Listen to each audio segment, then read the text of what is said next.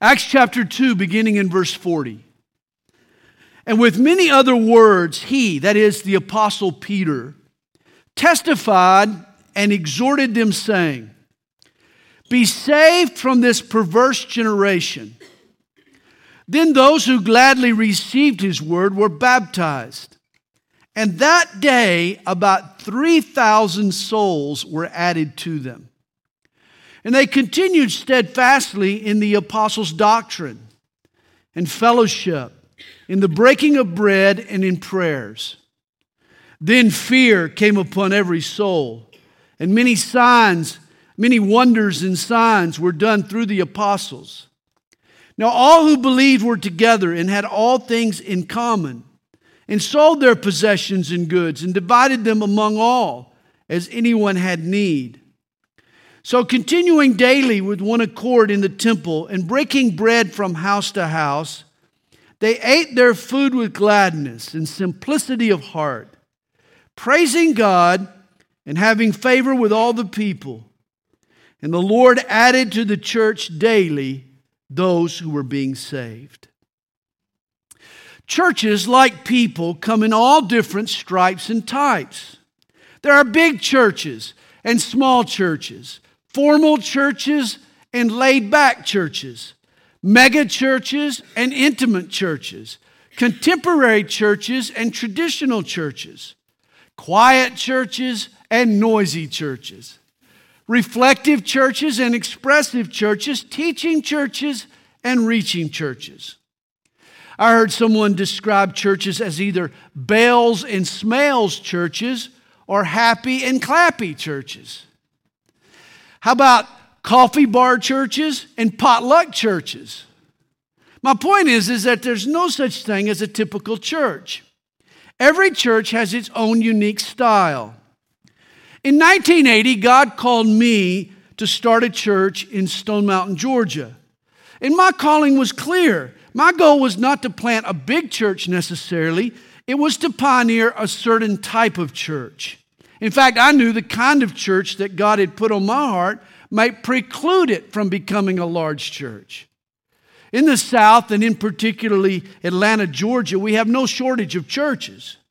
There seems to be a church on every corner.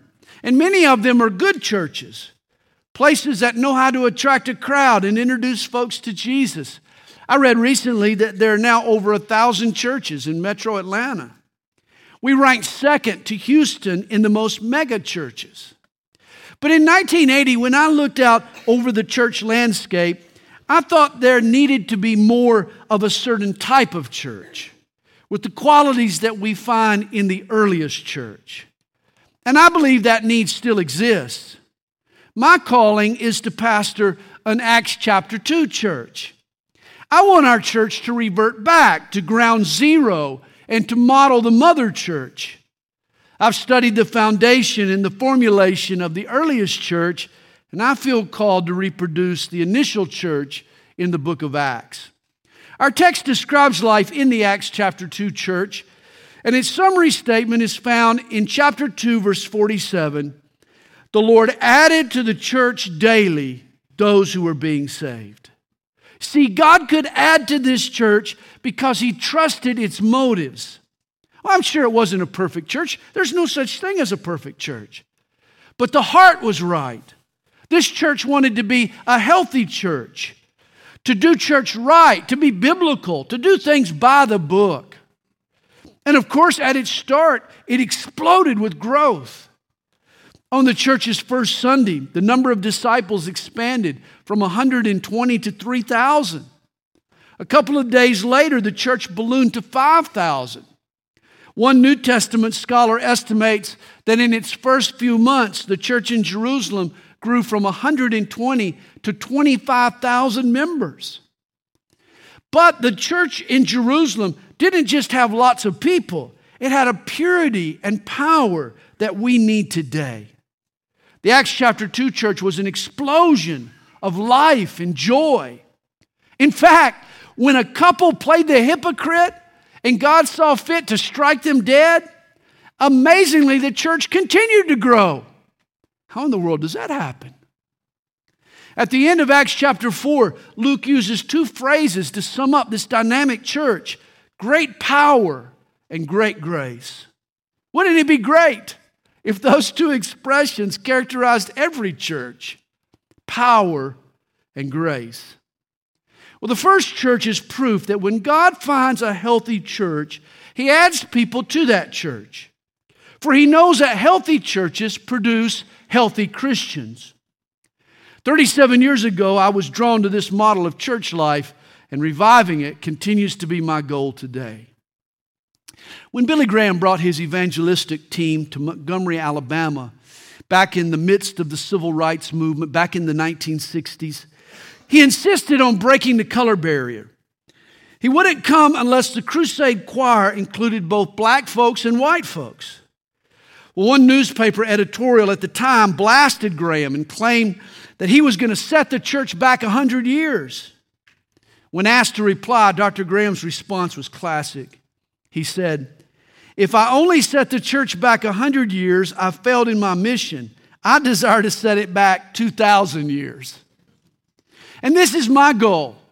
I want our church, Calvary Chapel Stone Mountain, to be a healthy, dynamic church, a church with both purity and power. I want us to be an Acts chapter 2 church. Well, today I want to examine what I think are the six ingredients of the earliest church. You know, every southern town these days has a First Baptist and a First Methodist. Well, I want us to look at the first church, period. Six features stand out about the very first church that are described for us in the book of Acts. First, the agenda of this church was spiritual. Second, the aim was social. Third, the atmosphere was supernatural. Fourth, the attitude was one of solidarity. Fifth, the approach was simple. And then lastly, the action was steady. And by the way, these are the ingredients that every church can afford. You don't have to spend years saving money to purchase what the early church possessed. You don't need a big budget to be an Acts chapter 2 church, or professional staff, or high tech equipment, or slick programs, or fancy marketing. You don't even need a building. All you need is a biblical attitude toward church, a little faith, some healthy endurance, and the power of the Holy Spirit.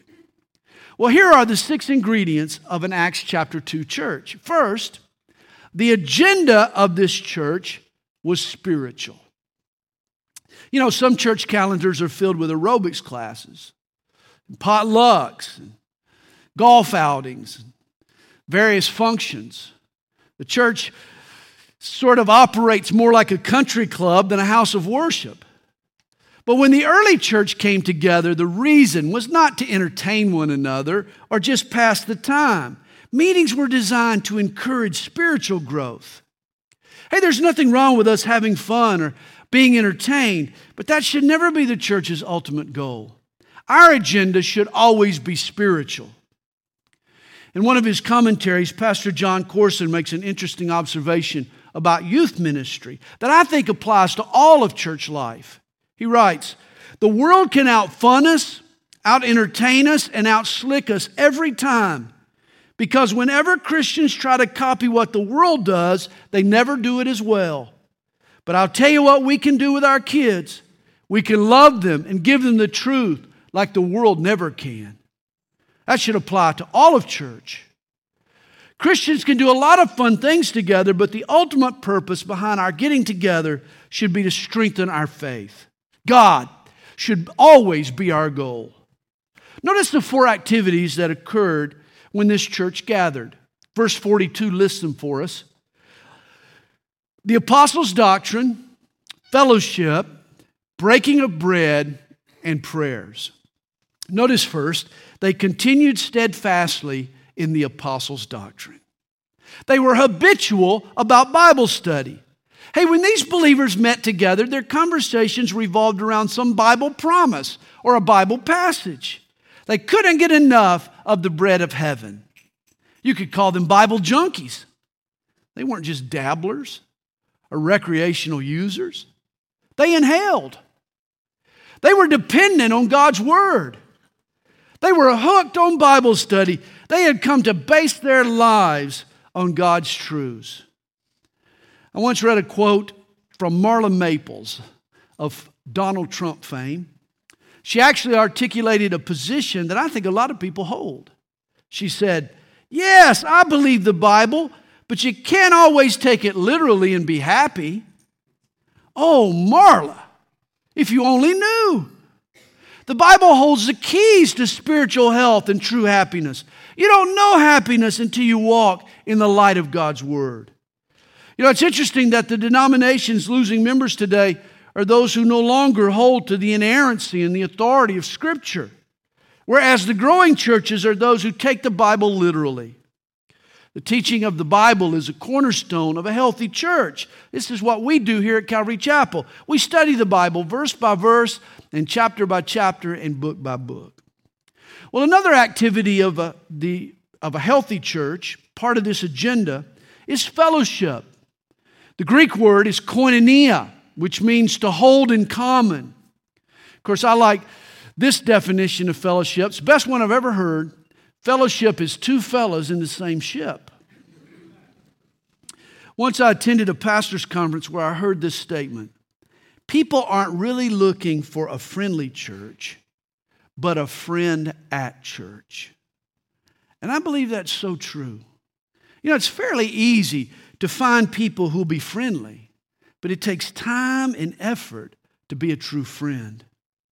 See, true koinonia is more than just a handshake or a polite gesture or a friendly greeting. It's genuine, heartfelt, out of my way concern and care for another Christian. Here's a description of what should happen when we fellowship masks come off, conversations get deep, hearts get vulnerable, lives are shared, accountability is invited, tenderness flows. People really do become like family. This is what the church is about. We should be about knowing and being known, loving and being loved, serving and being served. Well, notice also they participated in the breaking of bread or the practice of communion. I like what Steve Brown says of the Lord's Supper. He says, The world drinks to forget while the Christian drinks to remember.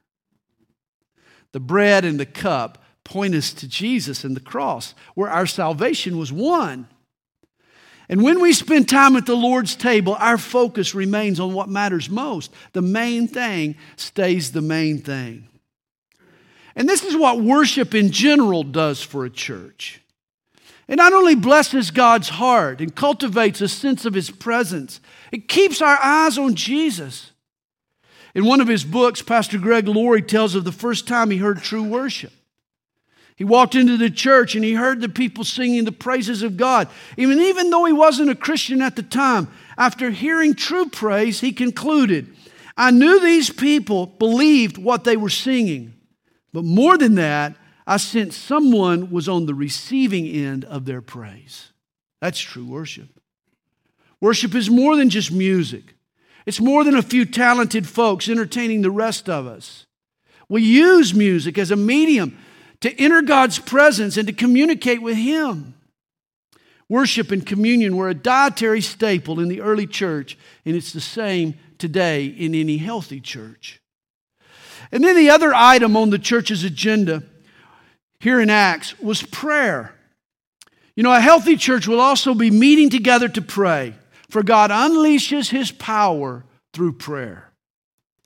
Sidlow Baxter once wrote, Men may spurn our appeals, reject our message, oppose our arguments, despise our persons, but they are helpless against our prayers.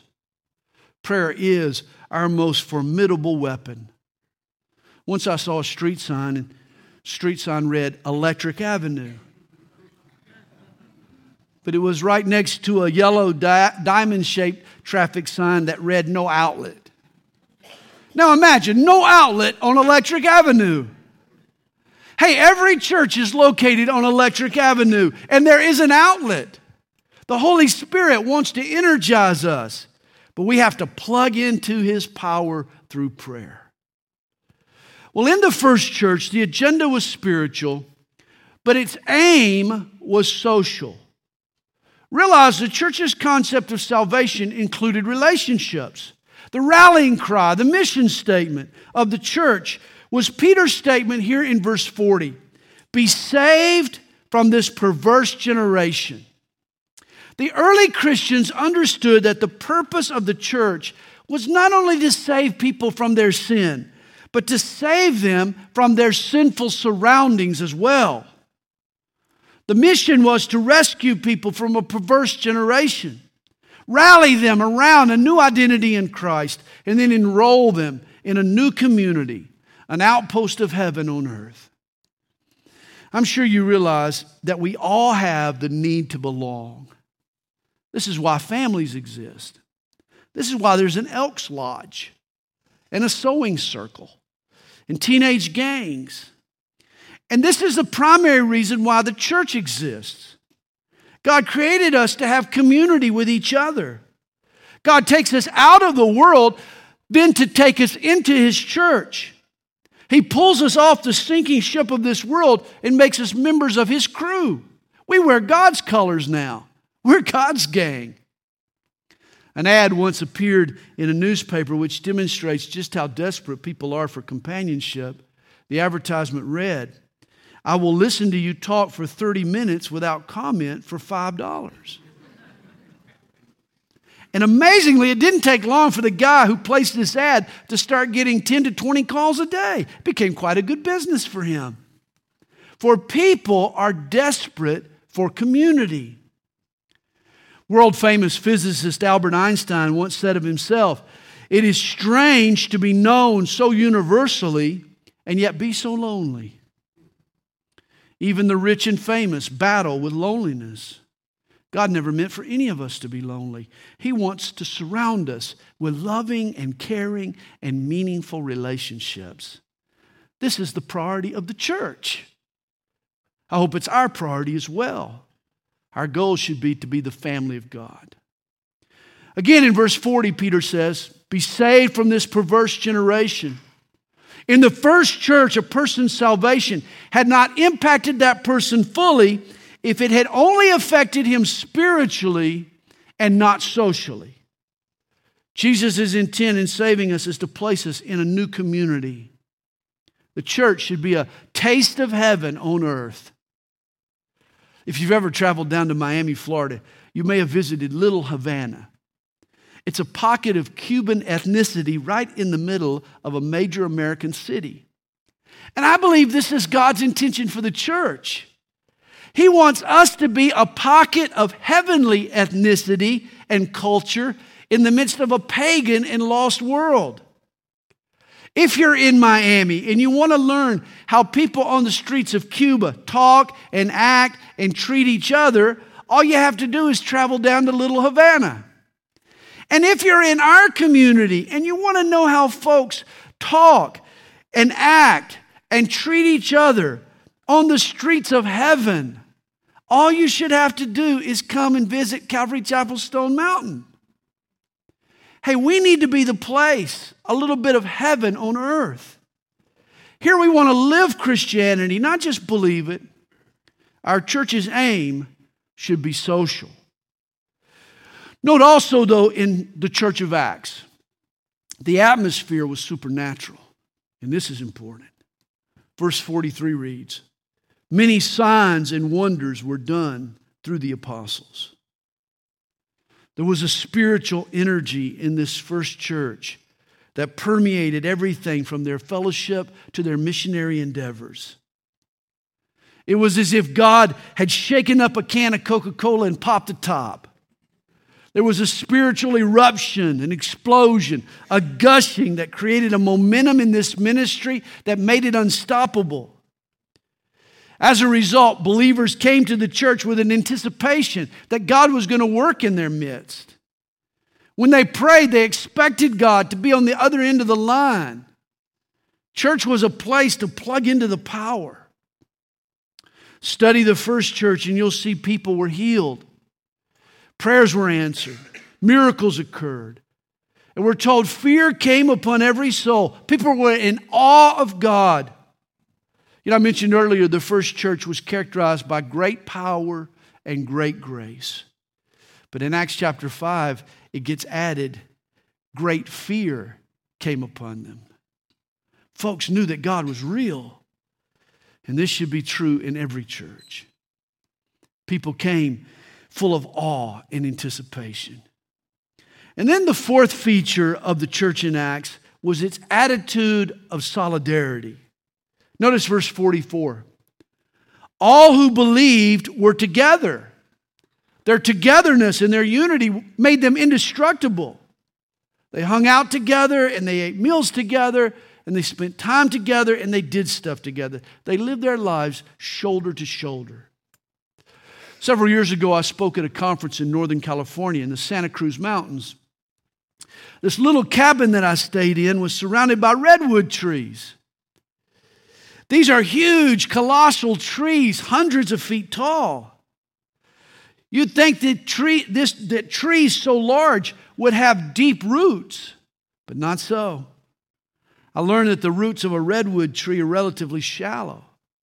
In fact, a solitary redwood is likely to blow, blow, blow, blow, blow over in a mild gust of wind.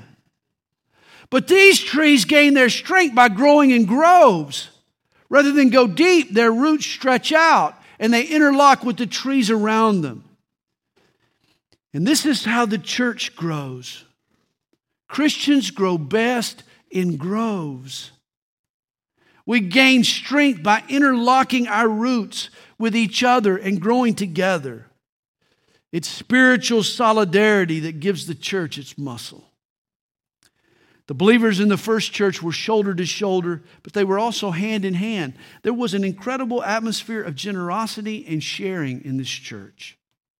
We're told in verses 44 and 45 they had all things in common and sold their possessions and goods and divided them among all as anyone had need.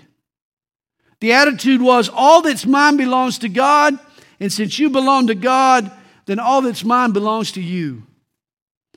Once this kind of unselfish, sacrificial love and generosity is cultivated within a church, believe me, God is going to add to that church.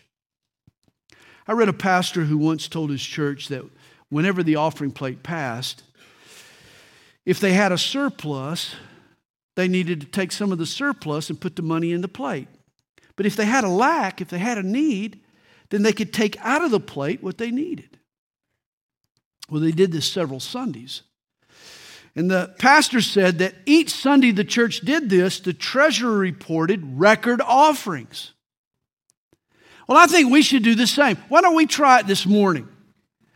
If you have a surplus this morning, when you walk out the door by that offering box back there, I want you to take your surplus and stick it in the little slot on the offering box there. Just stick your money down in that slot. And if you have a need this morning, I want you to reach your hand in that little slot and grab as much as you need.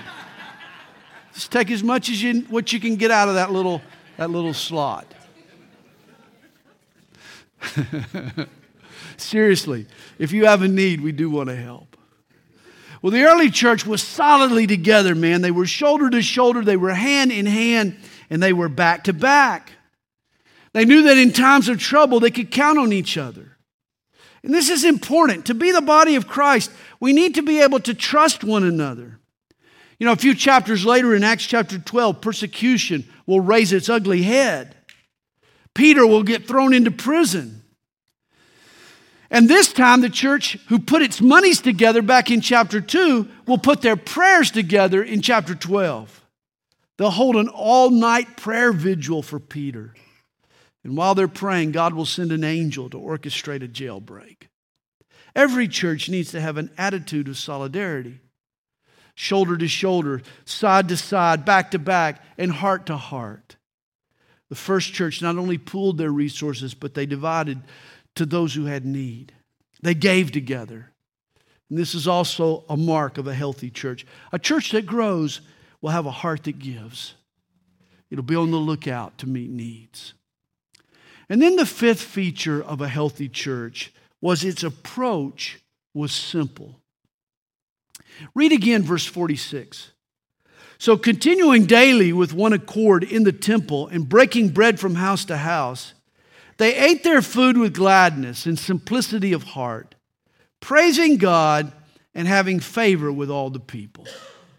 The first church kept church life simple and straightforward. There wasn't a lot of red tape here, not a lot of bureaucracy in this church or formality. Church life was done in a way that left few hiding places for impure motives or hidden agendas. Life in the Acts chapter 2 church was beautiful in its simplicity. Why is it our tendency to complicate stuff? There is a sinus rinse on the market that comes with a 32 page booklet of instructions a sinus rinse now. That's thousands of words on the cautions and benefits and operation of a sinus rinse. I mean, the nozzle on the bottle fits any nostril, okay? And it's not hard to squeeze a plastic bottle and send the stuff up your nose. I mean, this isn't constructing a bridge or coordinating a royal wedding or anything like that. And yet you can complicate even a sinus rinse. The other day, it took me 10 minutes to figure out how to get the new style security cap off of a bottle of ibuprofen. I'm a grown adult. It took me 10 minutes to figure that out. The typical credit card contract in 1980 was 400 words. Today, the document contains 20,000 words. Yet, get my point. Everything in modern life is becoming increasingly complicated, yet complexity doesn't mean better. I'm so thankful that God calls for life in the church to be simple. They had simplicity of heart. A supposed expert on church growth, a man named Peter Wagner, he used to say, Church growth is complex. I disagree. No rocket scientist is needed here. When you look at the growth of the first church, there were no fancy programs or elaborate formats or hoops to jump through, just a real simple schedule. On Sundays, the big group met in the temple to worship Jesus and hear the apostles teach the scripture. Then, Monday through Saturday, the believers met in small groups to study God's word and to fellowship and worship and pray. Church was just real simple. And likewise, churches today should keep it simple. And then finally, I want you to notice in the first church, the action was steady. Believers were consistent. Verse 42, and they continued steadfastly in the apostles' doctrine. Then in verse 46, so continuing daily with one accord. The early church was not some fly by night operation. They were diligent and determined and dedicated to be the church that God intended for them to be. In a few months, I will have been the pastor of Calvary Chapel Stone Mountain for 38 years. And I've seen the ups and downs. I've lived through prosperous times and lean times. I've been around when the mood was upbeat and stuff was happening, when life was good. I've also survived the times when people were down and situations had turned grim. But in both the good times and the bad times, we've always tried to be consistent. People have come and gone. Circumstances are always changing. We've gotten older, hopefully, better at what we do. But one thing stays the same we've remained true to our vision and our core values. And we've been committed to the distinctives of our calling. We know who we are, and we're determined not to be swayed by the latest fads and fancies and formulas. The church in Acts chapter 2 is our example. But it's not enough for just the leaders of the church to be steadfast. If its members want to get the most out of church life, they too can't afford to be fickle and flighty. Church members need a quality that's becoming more and more rare these days. They need stick with itness. As we're told here, the people continued steadfastly. Hey, just because you get snubbed one week by someone who doesn't reciprocate your friendliness, don't give up on finding fellowship with the people around you, the fellowship that you need. Don't give up on that. Just because there are parts of the Bible that you don't get the first time you read them, don't put your Bible on the shelf and give up seeking to understand the scripture. Stick with it. Just because your prayers don't get answered the way you think they should the first time you pray, don't give up on the notion of prayer and conclude that God doesn't care or He isn't on the other end of the line. No, you should stick with it. Hank Aaron hit 755 home runs. But did you know he struck out 1,383 times? I mean, every venture of faith might end up a, might not end up a home run, but you got to keep taking your cuts. God has a lot to teach all of us, and sometimes it takes time to figure it out. The Acts chapter 2 church continued steadfastly. The believers were consistent. They had more than just a random commitment. These were not just one hit wonders. I think it's interesting to look back on the one hit wonders. I mean, do you know the difference between the Baha men and Earth, Wind, and Fire? Do you know the difference between these two groups? The Baha, any Baha men fans here? Probably not. The Baha men had only one hit song. Anybody know what it was?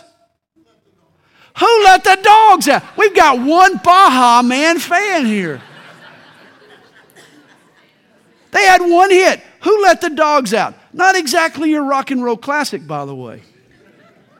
Whereas Earth, Wind, and Fire had 32 top 100 songs. The Baha men were a flash in a pan. Earth, Wind, and Fire set a standard of excellence for 30 years. And this should be the case with the church. Not like the Baha men, but like Earth, Wind, and Fire. hey, the church in Acts should also have this kind of consistency. You know, they had a spectacular beginning, but more importantly, this church had a consistency over the years that was honoring to God. And so should we. We need to realize that nowhere does the Bible promise a church instant success. It takes time for spiritual fruit to mature and people to grow. We need consistency. When times get tough, we can't bail out. There's a lot to be said for perseverance and for stick with itness. Let's all continue steadfastly.